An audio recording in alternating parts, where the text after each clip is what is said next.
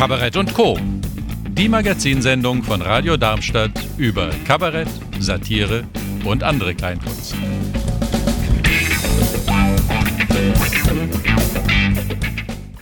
Ja, wir haben über Auftritte aus dem Wohnzimmer gesprochen. Das war ein solcher Wohnzimmerauftritt. Und zwar von der Lieselotte Lübcke aus Hannover. Das Publikum kennt sie eher aus dem Halb-Neun-Theater, von den südhessischen Kabarettnächten beispielsweise. In diesem Jahr war sie, äh, wäre sie Finalistin gewesen, also sie war Finalistin, sie wäre aufgetreten beim Rheinheimer Satire-Löwen 2021, der ja nun aus bekannten Gründen auf 2022 verschoben ist. Also die, äh, die, die Kandidaten äh, treten jeweils ein Jahr später auf. Ähm, Nichtsdestotrotz äh, saß sie eben nicht nur zu Hause und hat sich gelangweilt.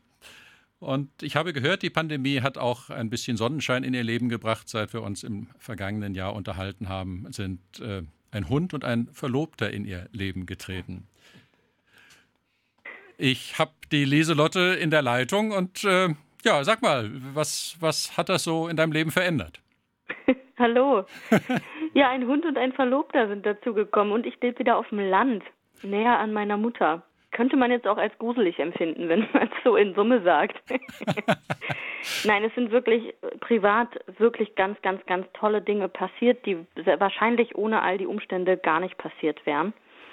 Ähm, trotzdem ist gerade heute wieder einer dieser Tage, an dem mich der Rest ganz schön zerreißt. Also nicht arbeiten zu können, nicht nah sein zu dürfen mit Menschen bei meiner Arbeit ist schon ist ein Brett, ein ganz schönes Brett. Und wenn man dann hört, dass vollbesetzte Flieger nach Mallorca fliegen dürfen, während meine Mutter nicht mal in das Ferienhaus von einer Freundin nach Prero reisen darf über Ostern, dann ist es schon ziemlich absurd. Das kann ich mir vorstellen. Ähm, bisschen absurd fühlt sich das vermutlich auch an, wenn man so im Wohnzimmer ähm, sitzt und alleine singt und, und äh, das nur mit einer Kamera oder mit dem Handy aufnimmt. Wie, wie war das? Da hast du ja inzwischen auch einige Erfahrungen damit machen dürfen. Ja, und es ist tatsächlich immer wieder neu und immer wieder das Gleiche. Also diese Dinger, die ich da zu Hause aufnehme und die kein Livestream sind, in dem dann ich ja auch, wenn das Publikum nicht reagieren kann, indem dass ich es spüre oder höre oder merke, aber trotzdem ja quasi reagieren kann und wo ich weiß, was ich jetzt erzähle, ist einfach live und es ist, wie es ist und ich kann es eh nicht ändern, ist tatsächlich schwierig, weil die Aufnahmen ja, also ich möchte immer, dass es so gut wie möglich ist. Ich habe natürlich jetzt auch wieder gehört, dass eine sehr alte Aufnahme dieses Songs rausgekramt, wo dann, äh, ja, hm, das Klavier nicht immer da ist, wo es hingehört. also nicht alle Töne stimmen.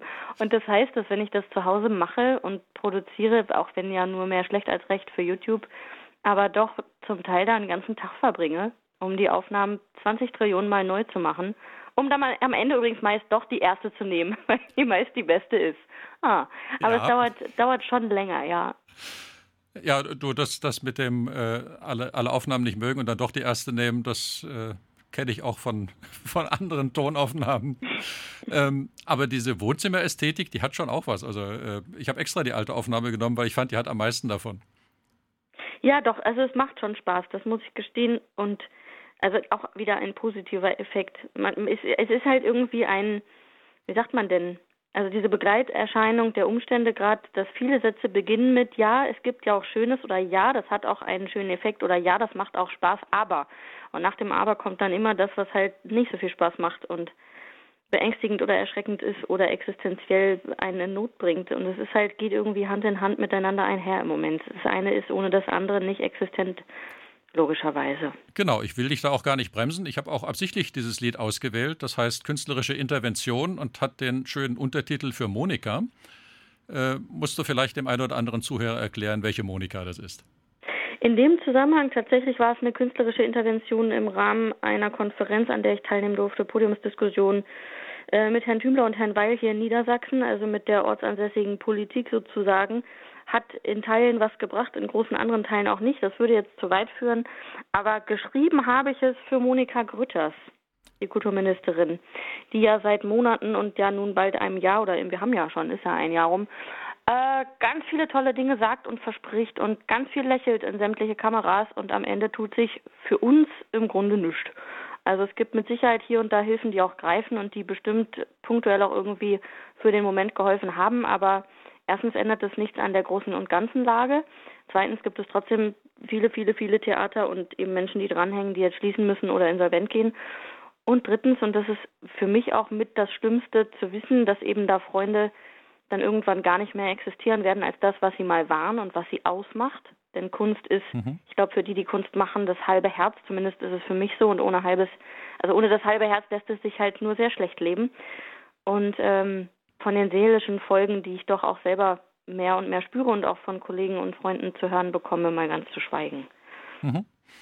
Wie, wie schlägst du dich denn wirtschaftlich durch? Ich meine, du, du hast ja davon gelebt. Äh, als ich dich das letzte Mal anrief, äh, da warst du wieder äh, mal auf einem Ausflug in deinen alten Beruf.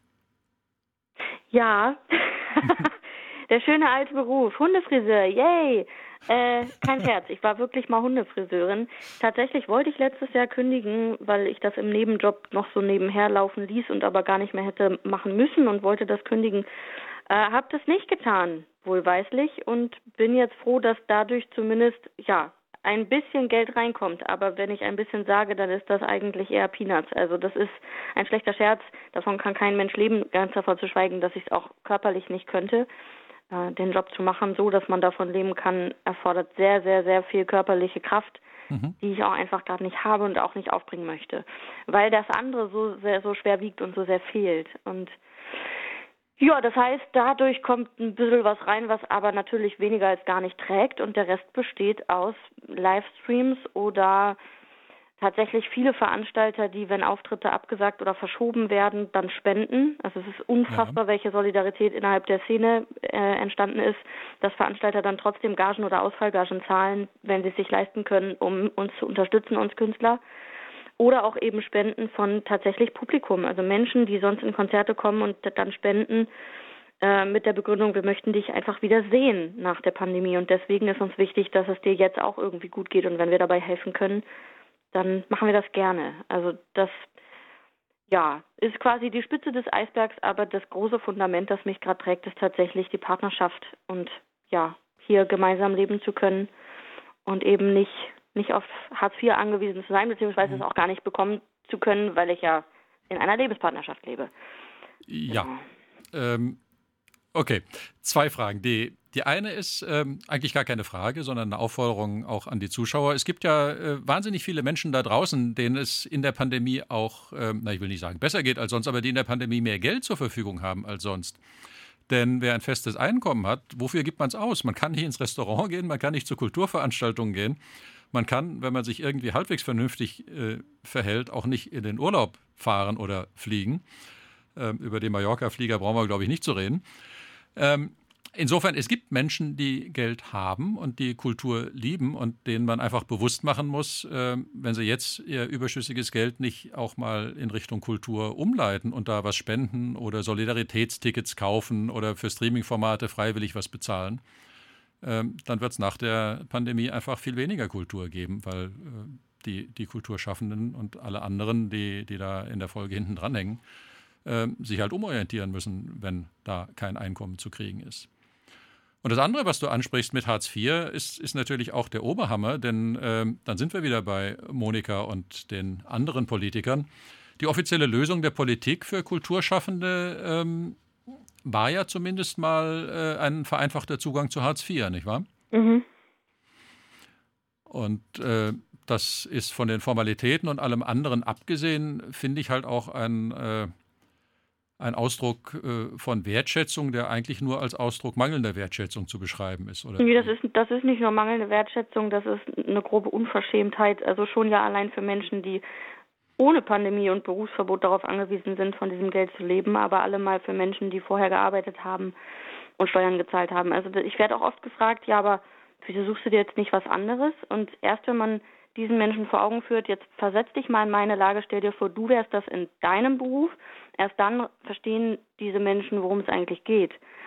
Ähm, ja, und es ist, es ist so absurd, weil wir seit einem Jahr über dieses Thema reden mit verschiedenen Menschen und ja auch politisch sind so viele Kollegen inklusive mir aktiv geworden, sind auch in Gespräch getreten mit den ortsansässigen Politikern und es haben sich auch Dinge getan, dass Streaming-Formate dann gefördert wurden durch irgendwelche Fördertöpfe.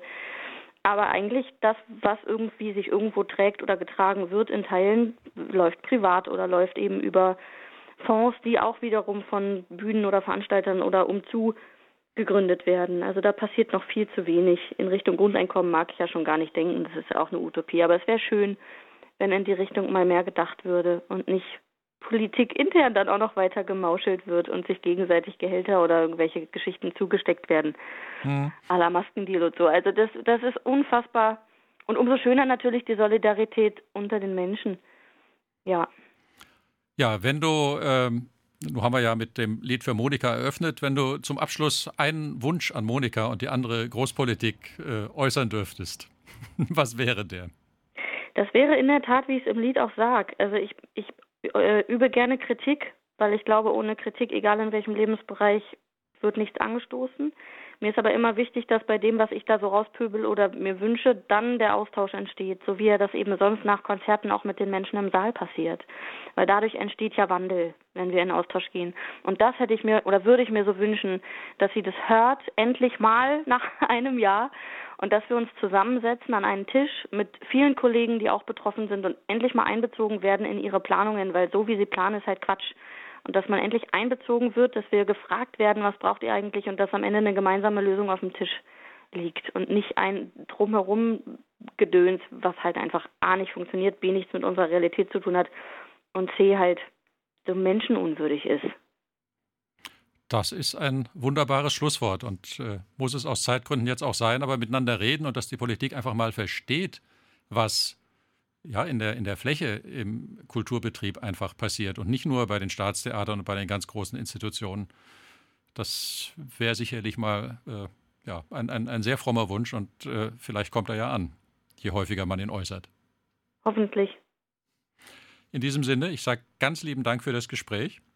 Danke euch. Wünsche dir äh, viele schöne Wohnzimmerkonzerte und vor allem, dass es nicht bei den Wohnzimmerkonzerten bleibt, sondern dass es auch wirklich wieder nach draußen geht. Alles Gute. Dankeschön. Tschüss.